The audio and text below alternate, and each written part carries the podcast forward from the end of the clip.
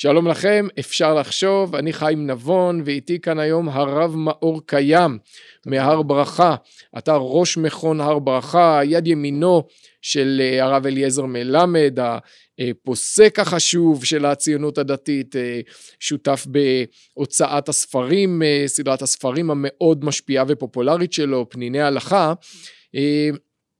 והייתי רוצה לשוחח איתך היום, על נושא שאולי אנחנו לא מדברים עליו מספיק, על הלכה, על פסיקת הלכה, על כתיבת הלכה, ועל המקום שלה בחיים שלנו היום, במדינת ישראל של המאה ה-21. ואולי אני אשאל אותך קודם כל, אם לדעתך, יש דבר כזה הלכה ציונית דתית. תודה רבה על ההזמנה, וכיף להיות כאן. אני חושב שיש הלכה ציונית דתית, אפשר לומר כך, כל פסיקת הלכה בעצם בנויה על תפיסת עולם. אני חושב שאין דבר כזה שאדם יכול לנתק את ההלכה, הכרעת הלכה, פסיקת הלכה, ובכלל ביאור הסוגיה ולימוד התורה שלו מתפיסת עולמו. ולכן בסופו של דבר, אם אדם רואה ערך בשירות הצבאי, רואה ערך במדינה, רואה ערך בלתת מיסים וכו', זה ישפיע גם על פסיקת ההלכה שלו. אבל זה בשוליים, לא? כלומר, פעם השתתפתי בקורס בתור שני באוניברסיטה, והתיאוריה של המרצה הייתה שכל הלכה מבטאת תפיסת עולם, ואמרתי לו, השאלה אם יש כלאיים במגבת, איזה תפיסת עולם זה מבטא, כלומר, רוב גדול של ההלכות שאנחנו נתקלים בהם, מישהו בא אליך ואומר, תיגנתי שניצל טבעול במחבת בשרית, שזאת השאלה הכי נפוצה שרב נשאל בימינו, אין פה המון השקפת עולם במה שאתה עונה לו, כלומר, בסופו של דבר, ההלכה היא מערכת משפטית, היא בנויה על כללים משפטיים, הפוסק לא עושה מה שמתחשק לו, אז אם מישהו שואל אותך, האם להישבע אמונים בטירונות, בזה אני מבין שזאת שאלה שיש בה ממד של השקפת עולם, רוב השאלות שרב נתקל בהם הם לא כאלה. אני ברשותך אחלוק עליך בעניין זה, אני חושב שכמעט כל ההלכה, כולל גם הפרטים הקטנים, יש לו תפיסת עולם, ומדוע? ניתן דוגמה, הרב הוציא ספר המסורת היהודית לפני קצת פחות משנה, זה אמור לתאר את כלל היהדות על רגל אחת, עם ערכים וגם אמונה, אבל גם הלכה. זה אמור להיות גם לציבור המסורתי, גם זה התחיל כדבר לפרויקט למתגיירים וכדומה. הרב חוזר על הרעיון הזה של מסיר... אתה אומר הרב וזה הרב אליעזר מלמד. הרב זה מורי ורבי. יפה. הרב אליעזר מלמד זה יפה, לא... יפה, גם אני קורא לרב שלי הרב, זה בסדר גמור. כן. בכל אופן, הוא אומר הרבה פעמים בספר על המלאכה והחריצות. ולכאורה, איפה אנחנו פוגשים את זה בתורה? ואיסור גזל, דוגמה, אסור לגזול, אם מדובר על דור המבול וכדומה. אבל באמת פוגשים את מלאכה וחריצות, שזה אפשר לומר ערך תורני מובהק, למרות שיש חלקים תורניים שאולי לא מסכימים עם זה היום, אף על פי כן ערך תורני מובהק שבאמת חורז המון דברים, המון הלכות. לדוגמה, עצם המושג הפסד מרובה. בעצם הוא אומר, יש כבוד לפרנסה, יש כבוד לכסף, יש כבוד למלאכה, ליצירה.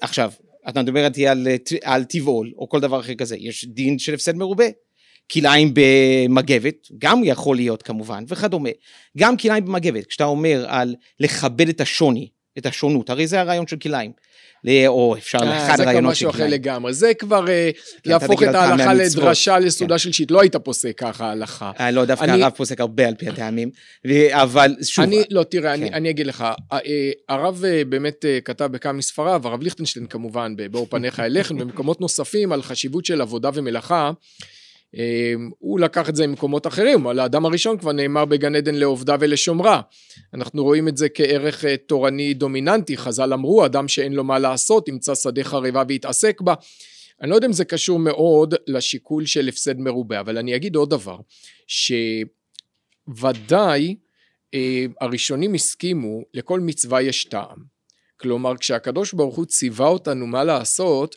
יש מאחורי כל פרט בציווייו נימוק, הרמב"ם אמר לא ממש כל פרט, ועל זה המקובלים כעסו עליו, אמרו, המהר"ל אומר כל פרט יש נימוק, אבל הקביעה שלא דרשינן טעמא דקרא אומרת, שאחרי שהטעם הזה התגבש לכדי עיקרון משפטי, אנחנו פוסקים לפי העיקרון המשפטי ולא לגבי הטעם. זה נכון שיש מקרי קצה, שאתה מגיע לשעת דחק, שאתה מגיע לשאלה חדשה, שבו שיקולים רעיוניים מתערבים. אבל בסך הכל, גם אם לקדוש ברוך הוא הייתה סיבה, למה הוא סיבה רעיונית, פילוסופית, שבגללה הוא פסק, אין אדם מעיז פניו בפני בעל חובו, או אם נחזור לדברים דאורייתא, אסור ללבוש כלאיים, או שעצם איסור גזל. אחרי שזה קיבל ניסוח משפטי, אני בודק את הניסוח המשפטי, אני לא בודק בכל מקום האם זה באמת מתאים לטעם. אני חושב שלזה התכוון החתם סופר שאמר כל המערב הלכה וקבלה כאילו זורע כלאיים, אגב כלאיים. כשאתה פוסק בהלכות שבת ובן אדם שואל אותך האם בנורה חשמלית, נורת לד, יש איסור, אז ברור שבסופו של דבר אתה יכול להגיד משהו על אווירת שבת, על כבוד שבת, אבל הדיון הראשוני יתחיל מסוגיית גחלת של מתכת, האם חשמל הוא אש, האם נורה יש, במקרה הזה אין אפילו חוט להט. בסוף אין חוכמה ואין תבונה ואין עצה לנגד השם, ואי אפשר לחמוק מזה שההלכה היא מערכת משפטית ביסודה. אפשר כמובן לבוא ולחלק ולהגיד פרט זה עומד בפני עצמו, פרט זה עומד בפני עצמו, אבל באמת אחד הדברים העיקריים שהרב מלמד עובד בספריו, זה למצוא את העיקר, את היסוד המשותף, את השורש, שבו ממנו מצטרפים כל הפרטים. לדוגמה בשבת, אגב שבת זה דוגמה מצוינת שרואים את הערך המלאכה, כל הרעיון של השבת ששובתים ממלאכה, לתת ערך לששת ימי המעשה, הרי אם היינו עובדים כל הזמן 7 ימים, איזה ערך יש לששת ימי המעשה? אין ערך. זה שאדם נופש, מתבונן, לומד, נח, אז יש ערך לכל עניין המעשה. כן, אבל בסוף שאתה פוסק, האם מותר לחתוך מלפפונים לסלט בשבת, אתה בודק את הפילוסופיה של שבת, אתה בודק מה כתבו על מלאכת תוכן. שוב, זה לא, ככה זה נשמע, אתה עונה, זה כאילו רב הוא כביכול עונה לשאלה פרטית זו, שאלה פרטית אחרת וכדומה, אבל רב הוא קודם כל מסביר את ההלכה, עוד לפני שהוא עונה לשאלות פרטיות, הוא קודם כל מסביר מה הרעיון של השבת, מה הרעיון של האיסורי המלאכה, הרי למה 39 מלאכות נאסרו במשכן, הם אלה שנאסרו בשבת, כלומר שהיה מצווה לעשות אותם במשכן, נאסרו גם בשבת. מה זה בא ללמד אותנו? לא צריך ללמד את זה, זה דבר רעיון עקרוני ויסודי. ואתה חושב שזה משפיע בסוף גם על הפסיקת ההלכה הספציפית. הרב קוק לא פסק ככה. תשמע, יש כמה וכמה פסיקות ברב קוק, הפסיקה של הרב קוק הידוע מורכבת, וגם ודאי, מהסתם אולי גם כתבת על זה, אני לא יודע, אבל בכל אופן, אני חושב שהרב קוק בהחלט השפיע מאוד, נניח בספר שבת הארץ, בספר שבת הארץ זה השפיע מאוד, בספר שבת הארץ זה השפיע מאוד, גם המבוא שלו, האידיאולוגיה של הרב קוק, המבוא הוא מבוא, אבל כשאתה פותח את השוטים של הרב קוק, אתה לא רואה פסיקה בסגנון שאתה מתאר, כלומר הרב קוק כשהוא כתב אידיאולוגיה, אז הוא כתב תורת ארץ ישראל, בסוף אתה פותח משפט כהן, ואתה רואה שוט שהיה יכול להיכתב בידי תלמיד אחר של הנציב, שנשאר באיזה עיירה קטנה בליטא, הוא נכתב הרבה פעמים בידי איזה פוסק חרדי, אתה לא רואה איזה סגנון מיוחד בפסיקה של הרב קוק, אני לא יודע כמה אתה רואה בשוט משפט כהן, כמה אתה רואה שם שיקולים רעיוניים או פילוסופיים או קבליים. אני לא מסכים אפילו קצת, אני חייב לומר, אצל הרב קוק יש שיקולים כלליים ועקרוניים בתוך תשובותיו, המון. היה לנו חבורה לפני כמה שנים, רצינו להוציא משפט כהן חדש, לדוגמה משפט כהן, אז למדנו אותו על הסדר עם כמה מחברי המכון, בסוף לא הצליח להוציא אותו מחדש, אבל אולי עוד נעשה את זה. בכל אופן רואים בתמונים בתוך התשובות יסודות רעיוניים, ממש מטה-הלכתיים אפשר לומר. אתן כמה דוגמאות, קודם כל שמן סומסמין, כולם מכירים זה כמובן בקטניות ומשהו מוער, אבל ניתן דוגמה אחרת לגמרי, מעזרת כהן. שואלים אותו שאלה, האם מותר להתחתן כשהחמות והקלה העתידה, יש להם אותו שם. והוא אומר, נכון, סבת רבי יהודה חסיד, צריך היה להישמר מזה לכאורה, אבל אנחנו פה בארץ ישראל, ולא צריך להישמר מזה. ארץ ישראל, האווירה היא האווירה אחרת, ולכן אין את הסגולות שיש בגלות. זה התשובה שלו. הוא מסביר את זה כמובן קצת יותר וכדומה. הוא לא מפלפל בצורה רגילה, בראשונים והאחרונים. כמובן יש גם את הרוב על זה אצל הרב קוק, והרב קוק באמת מרוב גאונותו מערב את הכל, אבל אם הוא לא מערב שיקולים קבליים, טעמים רוחניים בתוך הפסיקת ההלכה, אני מאוד לא מסכים, הוא עושה את זה המון. יש בינינו מחלוקת במציאות, אז מה זה המון? בישיבות לא אוהבים את זה, מחלוקת במציאות, אז בוא נעזוב רגע את השאלה איך פסק הרב קוק. אז אתה אומר, דבר ראשון שמאפיין פסיקה ציונית דתית, זה שילוב של טעמים, אם כך אני ודאי לא פוסק ציוני דתי, אני גם לא פוסק גדול בכלל, אבל אני ודאי לא חושב שזה גישה הלכתית דומיננטית. אני אגדיר את זה יותר טוב, זה לוקח בחשבון את כל הערכים, לוקח בחשבון גם את ערך הצבא, לוקח בחשבון גם ערך העבודה, הרבה יותר ערכים מאשר ערכים יותר מצומצמים, הרי לימודי חול, זה דבר שכל גדולי ישראל הסכימו, שאפשר ללמוד לימודי חול. אבל אתה הולך לשאלות שקל מאוד לראות את הבסיס הערכי מאחוריהן, ומה שאני אומר שההלכה היא קודם כל, מה שאנחנו לפעמים אוהבים להדחיק, ההלכה היא קודם כל מערכת משפטית עם קוריאוגרפיה מאוד מדוקדקת של ההתנהגות שלנו, שברוב תחומי החיים שלנו היא לא נוגעת במישרין בשיקולים ערכיים, כלומר רוב מאחורי החקיקה ההלכתית היסודית עמד רצון הלכתי כזה או אחר, אבל בסוף כשאני שולח את החליפה לבדיקת שעטנז אחרי שקניתי אותה, אני לוקח אותה לקריאת ספר, זה בסדר גמור, כאילו הם לא יבדקו שעטנז באופן שונה ממה שאני אבדוק שעטנז ב... באמת זו שאלה, אם המכונה שעטנז באמת צריכים לבדוק את שעטנז מצד מיעוט המצוי וכדומה, אבל נדון בזה בפעם אחרת. בסופו של דבר אני רואה הלכה בצורה אחרת לגמרי ממה שתיארת. באמת אני קודם כל רואה את ההלכה בצורה של מערכת ערכים יסודיים, ואכן באמת כשרב, כל רב מלמד תורה, הוא קודם כל צריך ללמוד את הערך הפנימי, לא דווקא הטעם הרוחני, לקחת את זה רק לטעמי המצוות, משהו תלוש מההלכה, אלא באמת את הערך הפנימי שהתורה מנסה להגיד לנו כאן, באמת אם קוראים בפסוקים, יש המון המון ערכים תורניים בפסוקים עצמם, אם יורשה לי ניתן דוגמה, בהושענא רבה, אנחנו יושבים כל שנה בסוכה של הרב מלמד, קצת השתנה בשנים האחרונות, אבל ככה זה היה. אתה יכול להגיד הרב, אין לי בעיה. אבל, ואני לומדים כל ספר דברים, והרב היה במין, מתוך שמחת החג, קצת בדיחות גם, אבל רצה ללמד אותנו משהו בזה, נתן כל קבוצת אנשים, ערכים ומצוות מסוימות, אשים לב כמה פעמים כתוב בספר דברים, ספר דברים משנה תורה, אמור להיות שם את כל הערכים, אז אתה תהיה אחראי על ארץ ישראל, אתה תהיה אחראי על אמונה, אתה תהיה אחראי על קברי צדיקים, אחראי על שבת וכדומה, כשנגיע לזה תעמוד או תצעק או תרים את היד או כל דבר אחר כזה, ופתאום אתה שם לב כמה ערכים יש, לצד אחד, נניח, ארץ ישראל, כמה מוזכר בתורה, או כמה אמונה מוזכרת בתורה, אפילו כמה, עם כל הכבוד, אפילו מצוות גדולות וחשובות כמו מצוות שבת, כמה מעט כתוב בתורה על זה, וגם זה חשוב לשים לב לפסוקים, כלומר, יש פה מערכת כן, ערכים. כן, אבל התורה היא לא רק ספר דברים, היא גם ספר ויקרא, עם באמת? הרשימות האינסופיות של פרטים ופרטי פרטים הלכתיים, יש לפעמים טענה, אני לא חושב אתה תסכים לה, שכביכול דקדוקי ההלכה המפורטים והרבים הם תורת גלות, ובארץ ישראל זה משהו אחר, ואני אומר מספיק שתלמד משנה מסכת שבת ותראה שזה לא נכון, עם כל הפרטי פרטים בהלכות מוקצה ובהלכות הוצאה, אני לא מדבר על מסכת כלים, המאוד ארץ ישראלית עם כל פרטי הפרטים והדקדוקים שבה, כלומר ההלכה היא לא רק חוויה ערכית, היא בסופו של דבר יש בה גם את האנא עבדא דקודשא בריחו. בוודאי, בוודאי שיש אנא עבדא דקודשא בריחו, אבל אני באמת סבור, וזה מה שאנחנו משתדלים לעזור גם לרב בעבודתו העצומה, לחבר כל פרט ופרט, כל פרט במשנה בשבת, משניות בכלים, לערך תורני מובהק, לאו דווקא טעם רוחני שאפשר לחלוק עליה בכיוון זה או אחר, אלא באמת ערך תורני מובהק לחבר, ולכן הרב, אם אני אתן עוד דוגמה, ננסה לתת עוד דוגמה, מדברים שהרב כתב על הפרשת חלה, הרב פותח את הפרק על הפרשת חלה, המצווה לתת חלה לכהן ובני משפחתו, שיאכלו את זה וכו' וכו'. ברגע שאדם מבין את זה, כמעט כל הפרטים באים לידי ביטוי בדבר הזה. קודם כל המצווה היא לא לתת כלשהו, איך זה יכול להיות שאדם נותן מלחמו כלשהו, למרות שבאמת מדאורייתא זה כלשהו, אלא כמובן צריך לתת בעין יפה, צריך לתת שם לחמניה, כדי שהכהן ובני משפחתו יאכלו את זה. זה עניין אחד לדוגמה. דבר שני, אי אפשר לערב יסוד שונות, איך אתה תערב יסוד שונות, אתה צריך לתת לו לחמניה בליל שבת.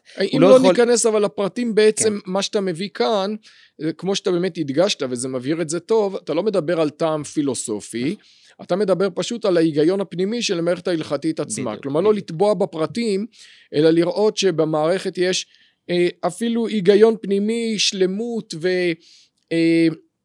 משהו שאדם יכול להזדהות אותו, גם אם הוא לא בדיוק מבין למה צריך לכבד כהנים, נגיד. בדיוק ככה, ההרמוניה, השלמות, ההיגיון ההלכתי, זה מה שאנחנו משתדלים מאוד לעשות. זו עבודה עצומה, עיונית מאוד בסוגיות, אבל בכיוון אחר, לא עיונית חילוקית בריסקאית, אלא עיונית, אפשר לומר, אחדותית יותר, אם ניקח את הרב קוק מצד זה. אני חושב, אם ניתן עוד דוגמה, אפשר לתת דוגמה את השביעית, שאנחנו עוד מעט שנת שמיטה, והרב מתחיל את הספר בזה שהשביתה זה העיקר, ולא כפי שרגילים לצייר שאדם נהיה נדיב ופותח את שדהו ונותן לכולם. למה? כי באופן פשוט אין גידולים חד שנתיים בשביעית, הרי אם כל שנה מחדש צריך לזרוע תבואה וירקות, אין תבואה וירקות בשנת שמיטה, יש אך ורק עצים, וגם זה אסור לזמור את העצים, ולכן מדובר פה על, לא יודע כמה אחוז מהיבול, הרב הגיע למסקנה שאולי מדובר על כ-20% מהיבול יש בשנה, זה אומר שגם אם פותחים את השדות, לא מדובר על באמת להכיל את העניים, אז אם ככה איך מתקיימים בשביעית, יש את הברכה, כתוב ברכה שמימית, אז גם בזה יש ספר מפורש, שאומר שהכוונה שאדם חוסך במהלך 6 שנים, כדי להגיע לשנת שביעית מוכן, ברגע שאתה מבין את כל זה בשביעית, לכאורה כל הדברים בני די ביטוי, כולל גם יותר מחירה אחר כך, וכך כל ספר שביעית ויובל בנוי בפני ההלכה, עם כולל כל הפרטים, שוב תמיד קשה לחבר כל פרט ופרט, ולפעמים אתה יכול ודאי להגיד לי מה עם פרט זה, מה עם פרט זה, אין ספק, וזה קשה, אבל יש פה היגיון פנימי, שהוא חורז פרטים רבים, ונותן אדם להזדהות עם ההלכה, לרצות לקיים אותה, וזה לפחות העבודה שלנו, אפשר לומר. אני שמח על דבר אחד שלא אמרת, הרבה פעמים כשאני מדבר אנשים על מה זה פסיקה ציונית דתית, אז אומרים לי פסיקה יותר מקלה.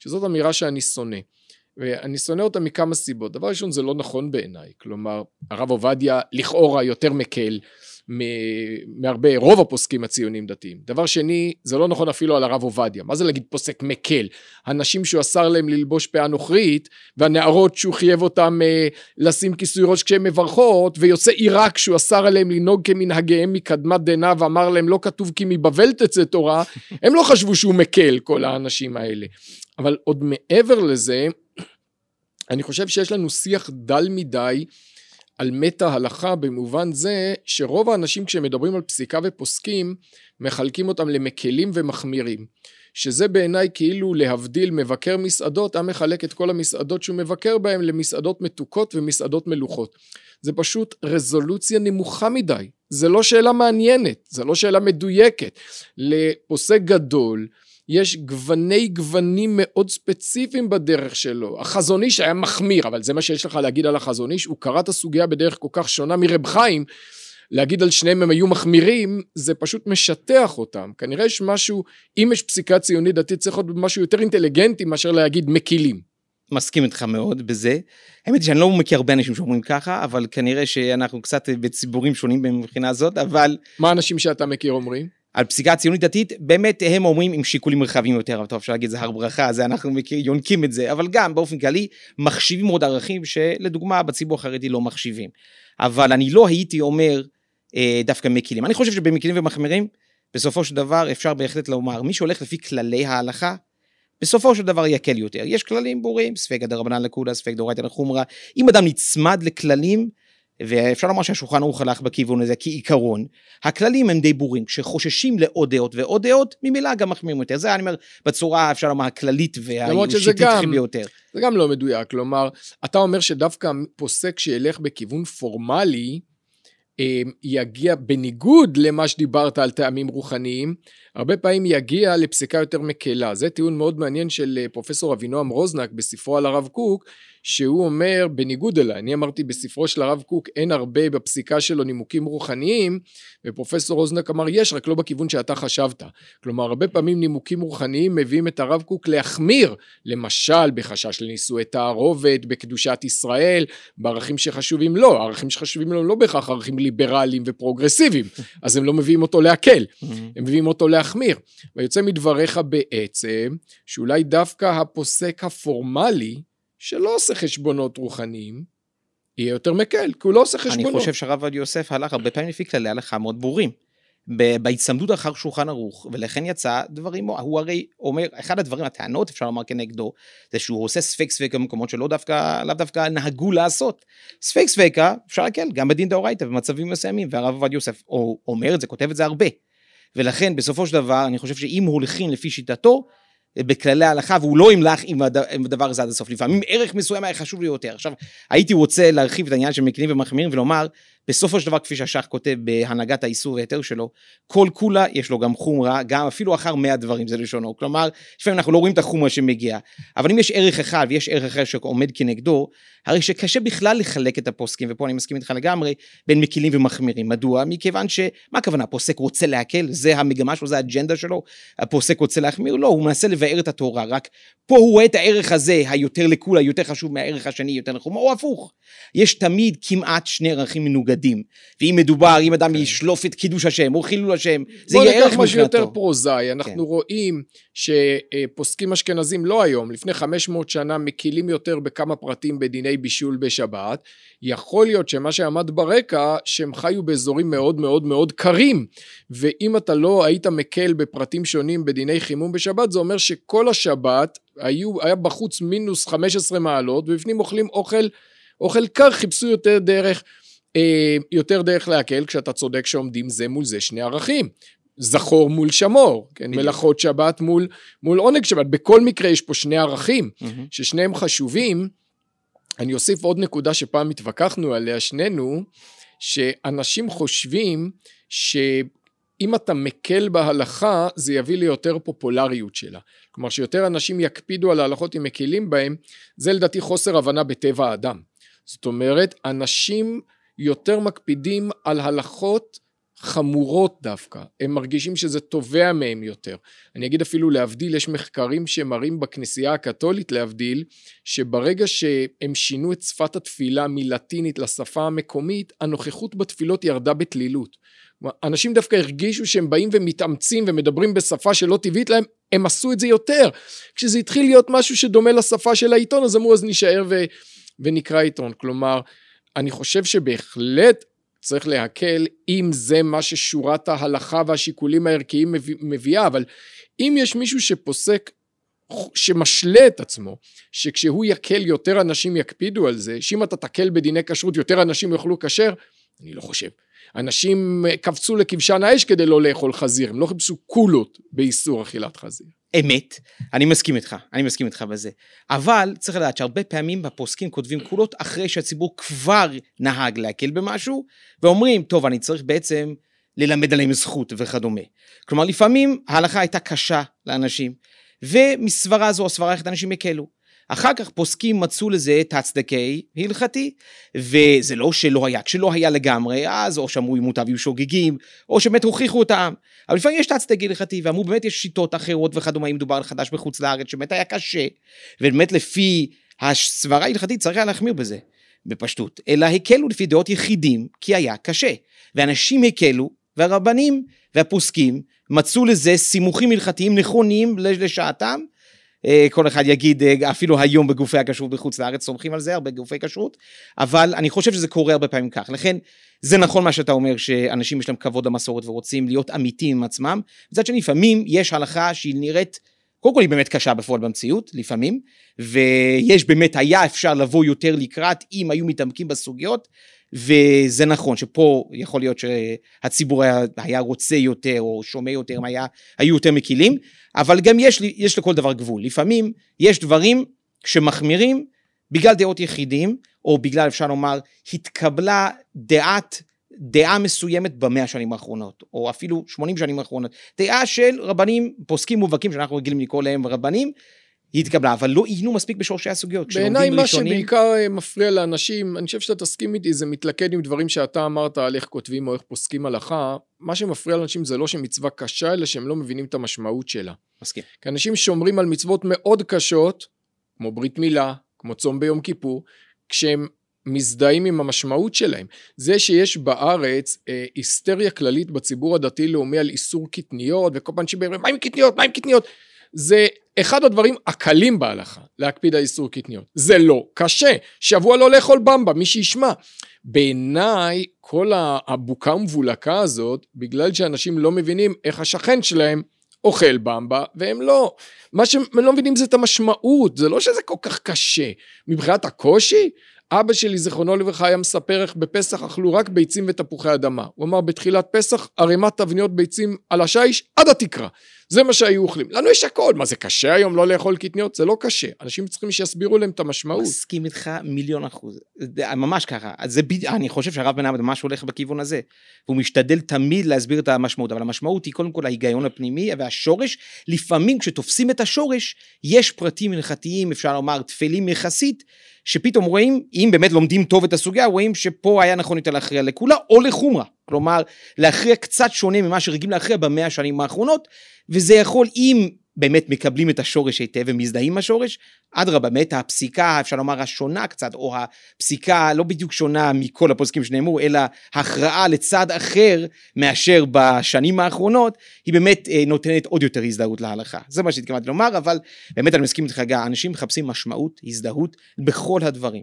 אפשר לומר, הבהרת ההלכה, הסברת ההלכה, זה המעלה הראשונה של פני ההלכה, הבהרת ההלכה, אבל על שורשיו, על שורשיה, על היסודות הכי עמוקים שלה. אני רק חושב שלפעמים הבהרת ההלכה זה גם להגיד ככה. כלומר, זה מהלך שהרב סולובייצ'יק עשה. הרב סולובייצ'יק הרבה פעמים כותב על הגבורה ההירואית בלעשות הלכה שאתה לא מבין. ומה שהוא בעצם עושה כאן, זה לתת משמעות לחוסר המשמעות. כשהוא מביא, אתה הבאת לי את הספר החדש, פניני הלכה על טהרת המשפחה, ודאי טוב כקודמה, ואם לא יותר. וכשהרב סולובייצ'יק באר את הלכות טהרת המשפחה, אז הוא אמר, איזה גבורה זה, שבני זוג פורשים אחד מהשני, רק כי השם אמר ואף אחד לא רואה. הוא לא ניסה לתת משמעות פנימית למצווה, אלא לתת משמעות פנימית לעובדה שאתה לא מרגיש משמעות. זה גם דבר, כלומר, הרבה מאוד אנשים זה מדבר אליהם, מה שלפעמים, אתה יודע, זוגות צעירים לפעמים אומרים לי, כשמספרים להם, שהקפדה ללכות טהרת המשפחה זה יחזק את הזוגיות שלהם, אומרים לי מויכל טויבס, ניסה פעם בשנה לצימר נחזק את הזוגיות שלנו. אבל, והרב סולובייצ'יק אומר באמת משהו אחר. אבל אולי אני אשאל אותך על משהו שהזכרת אגב אורחא, הוא בעיניי חשוב מאוד, וזה מנהג. לא דיברת על זה, אבל ממש באופן מפורש. איזה מקום אתה והרב מלמד, או בעיניך בכלל פסיקה ציונית דתית, צריכה להעניק למקום הזה, למנהג? אני לא יודע אם יש הבדל בין פסיקה ציונית דתית מצד המנהג, אלא יש מנהג. אני חושב ש...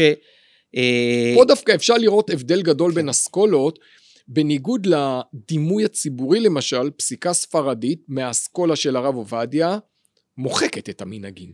וכשאתה חוזר היסטורית, 1000 שנה אחורה, אתה רואה שפסיקה אשכנזית היסטורית מעניקה כבוד עצום למנהגים. פרופסור חיים סולובייצ'י כתב על זה לא מעט, למה, מאיפה זה בא? אבל אתה רואה שבעיני פוסקים אשכנזים מקדמת דנא, הקהילה עושה, זה קדוש. כמו שאפילו רבי שלמה זלמן אוירבך כותב בהערות לשמירת שבת כהלכתה, שהוא לא בדיוק יודע למה מותר לעשות סלט ביצים בשבת, אבל סבתא שלי עשתה, זה כנראה בסדר. יפה. אני חושב שאם אפשר לחדש חידוש כביכול, בבדיחותא, מנהג זה מה שנהגו בפועל. כלומר, אנשים היום תופסים מנהג, כי אם האיגוד משה כתב כך, והרב עובדיה יוסף כתב, הנה ספרדים ואשכנזים. מה קשור ספרדים ואשכנזים? צריך ללכת, מה בפועל נהגו? נהגו קהילות ספרדיות כך, נהגו קהילות אשכנזיות כך. אם מתבוננים כך, כמעט אין מחלקות, כלומר יש מעט מחלקות ידועות מאוד במנהגים, מעבר לזה אין הרבה מנהגים שונים, לא זו בלבד, ופה כן קשור... לא, השאלה היא לא אשכנזים מול ספרדים, השאלה היא בכלל איזה משקל אתה נותן למנהג בפסיקת הלכה, לא יודע, נגיד אמה על אמה בקיר הבית, להשאיר לא מטויח, יש אצלי בבית, אבל כמעט אף אחד לא נוהג את זה, אתה מתחשב בזה? מעניין, דווקא בדיוק בהלכה הזאת לאחרונה עסקתי בה, והרב התחשב בזה בספר, הרב מלמד התחשב בזה בספר שלו, כתב שלכאורה זו טעות וצריך היה לעשות את ההלכה, לקיים את ההלכה, להוריד אמה למה, אבל יש כאלה שנהגו, ומה הצדקה ההלכתי לכך, שאפשר לומר שאפשר לזכור את ירושלים על ידי תמונה, על ידי זיכרונות אחרים וכדומה, כלומר כן, יש התחשבות, האם לפסוק את ההלכה בגלל כך, לא עד לאו דווקא, יש על מי לסמוך, כן, וכדומה. כן, זה נראה לך נושא שולי, לי זה נראה נושא מרכזי ביותר, כי זאת שאלה גדולה בנוגע לאופי היסודי של ההלכה, האם אתה רואה את ההלכה, מי האורגן, מי נושא את ההלכה, האם ההלכה חיה בספרים, או שההלכה חיה בעם ישראל, כי אם ההלכה חיה בעם ישראל, אז המנהג הוא לא איזה תנא דמסייע, המנהג הוא בעצם, אתה יודע, הרב איגהון יש תשובה כזאת, ששואלים אותו, איך מתיישב המנהג שלנו בתקיעות שופר בראש השנה עם הגמרא. הם נהגו במשך הרבה מאוד שנים בכל מקומות ישראל, נהגו לתקוע שברים פעם אחת, ותרועה פעם אחת, ושברים תרועה פעם אחת. לא בדיוק מסתדר עם הסוגיה. אז הוא אמר, מאיפה אני יודע שהגמרא זה אמת? מאיפה אני יודע שהתורה זה אמת? סבא שלי אמר לי, והוא גם אמר לי לתקוע ככה. זה בעצם מה שהוא אומר. כל התשובת הרב היי גאון הזה הבאנו בהרחבות של פני ההלכה לשון, התשובה הנפלאה ויסודית באמת בעניין ראש השנה, על כל תורה שבעל פה. אני חושב שגם לאחוז בזה וגם מזה על תנ"ך ידיך. כלומר, גם המקורות מאוד חשובים וגם בסופו של דבר המנהג חשוב, אבל אי אפשר את המנהג בלי שום מקור. גם יש דבר כזה, מנהג טעות, הרי הפוסקים מדברים על זה. ויש מצד שני, גם אם המקורות מוליכים למשהו אחר לגמרי ממה שהעם עושה, גם זה לא נכון. בסופו של דבר, כמו שאתה אומר, העם מקיים את ההלכה ומקיים את המצוות. צריך גם את זה וגם את זה. אני חושב שמתבוננים, כמעט תמיד רואים שיש למנהגים שקהילות שלמות נהגו יסודות הלכתיים, ויש ליסודות ההלכתיים גם קהילות שלמות שנהגו ביסודות אלו. כלומר, כמעט ולא קורה משהו תלוש לחלוטין, במיוחד היום שיש קיבוץ גלויות ברוך השם, ורואים, אפשר לומר, אפשר להתבונן בכל המנהגים, להסתכל עליהם בחוץ ומבפנים, אנשים מתחתנים זה בזה, לא רק עדות, אבל מנהגים של כל מיני אנשים, ורואים אותם, וגם נותנים לזה, לפעמים סברות יסודיות הלכתיות, אם שואלים את הסבתא, לפעמים היא אומרת בעצמה, סברה הלכתית טובה, ומתבונים ואומרים, יש כמה פוסקים שכתבו את זה. פה זה באמת נכון, מה שהזכרת שהרב עובדיה יוסף מחק את המנהגים, הוא גם נתן לזה איזה פירוש הלכתי של כמה בתיל, כשמגיעים לארץ ישראל, הולכים אחרי מרן וכדומה, אבל נכון, אם הולכים לפי המכונים של אור המערב, או הכתבי הספרדים שיצאו, רואים הרבה מאוד שו"תים לא ידועים, מתבונים בהם, ורואים דעות הלכתיות לא ידועות, והרבה פעמים הסבתא מצטטת אותם, רב שאמרו לו כך בדרשה, בערב פסח, או בשבת הגדול, למדו ממנו, והוא אמר עניין זה, והוא ביאר את זה, וככה זה בספר. כן, כך כתבו הרי"ף והרא"ש על מנהגים, אמרו מנהג זה פסיקה שנשתכחה, לא תמיד זה ככה, וגם, טוב, השאלה אם אתה מקבל את עם ישראל כמכריע, תגיד לי באופן כללי, מה אתה רואה את החשיבות של הלכה במרחב הדתי שלנו היום? אני אפילו לא אשאל אותך על הפילוסופיה שמאחורי זה. אתה חושב שהמקום של ההלכה היום, בציבור שלנו, יותר או פחות דומיננטי? היא תופסת יותר מקום במרחב חיים שלנו או פחות? אני חושב שהיא תופסת יותר מקום, אבל לא בטוח שההלכה זה כל פרט ופרט. נכון, יש פרטים כמובן שנחלשים, ויש אבל פרטים שמתחזקים, ופה אני זורק את זה קצת למשהו אחר, אבל השבוע הילדים, הבנות שלי הביאו יצירות גם מהבית ספר וגם מהגן, וקצת הצטערתי מזה שכל כך הרבה יצירות סביב ל"ג בעומר ומדורות ורשב"י וכולי, והייתי רוצה שיביאו יצירה מהגן על הורים שעומדים בטקס גיוס של בנם וכדומה. למה אין את זה? זה לא מצווה עצומה, נכון, אין חג לזה, אבל יש יום עצמאות, יום ירושלים, ואין לזה יצירות. כלומר, אנחנו באמת, הרבה מהיסודות ההלכתיים, וזה קשור גם לפסיקה ציונית דתית, צריכים ביטוי, אפשר לומר, בחיים הממשיים שלנו, הביטוי בחיים הממשיים זה ההלכה.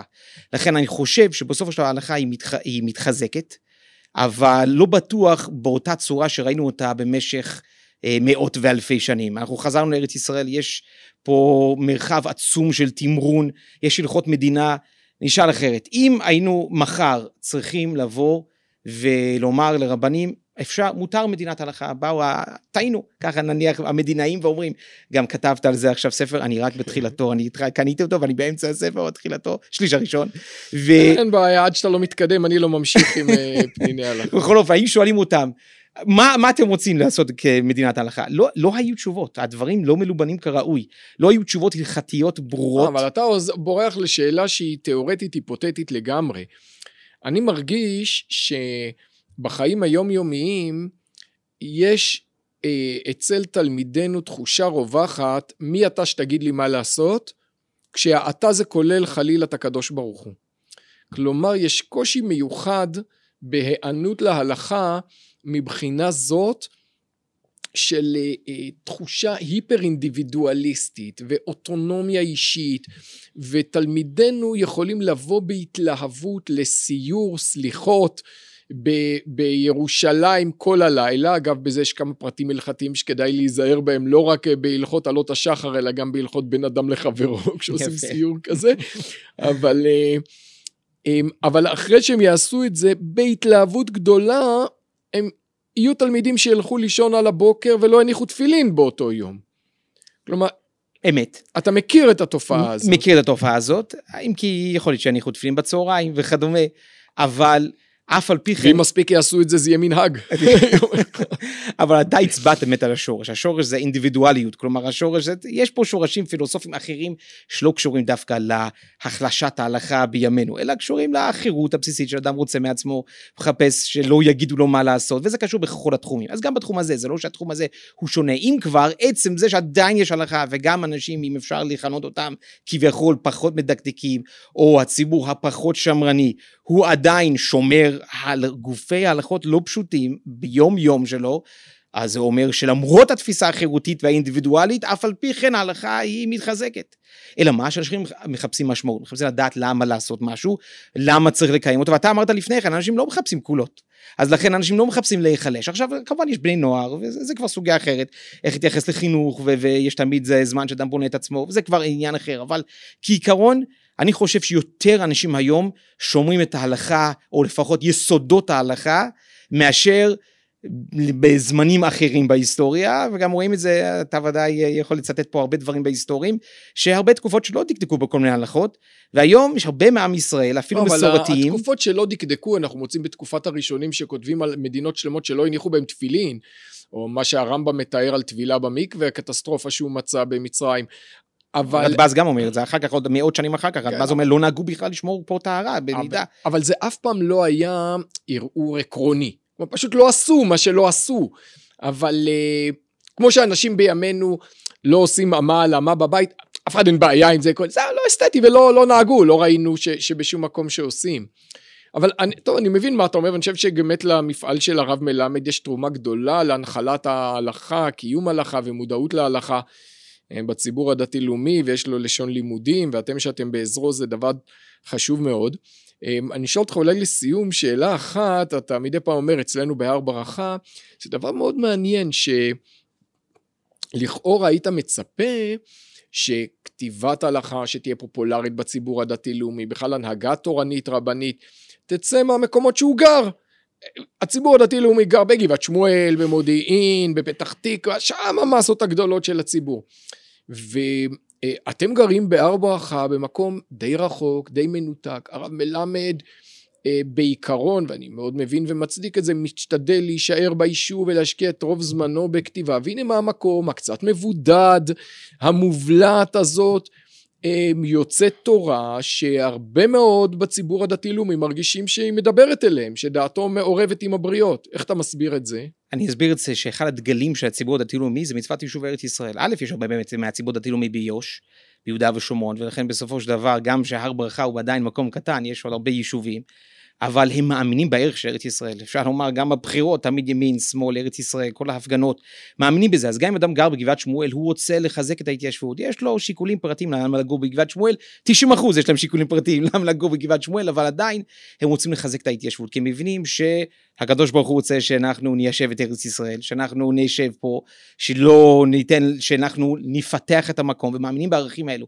לכן בסופו של דבר, עצם הישיבה, אפשר לומר, הרב מלמד קורא לזה בהר ברכה, הקו הראשון של ההתיישבות, והקו הראשון של ההתיישבות, האנשים שגרים שם, הם מקיימים את המצווה ששקולה כנגד כל המצוות. אני אגיד יותר מזה, בשיחות בבית הלבן מדברים על איזה קרוון שאולי הוסיפו בהר ברכה, איזה מחסן שאולי בנו את זה במשפחת קיים, האם זה מעבר לקו או לא, זה מה שדנים. כלומר רואים שיש לזה גם השפעה עולמית בפועל. כמובן אפשר להסתכל על הדברים בצורה קצת אחרת, אבל זה שמאמינים בערך של יישוב הארץ, זה אפשר לומר מחבר ומלכד את הציבור יחד, ואני חושב שבאמת זה מראה איך שהרב מלמד הוא בעצם מסתכל על כל הציבור כאחד, ופונה אליהם, אל כל עם ישראל, וכותב עבור הציבור, למרות שפיזית הוא יושב במקום, בעומק השטח אפשר לומר.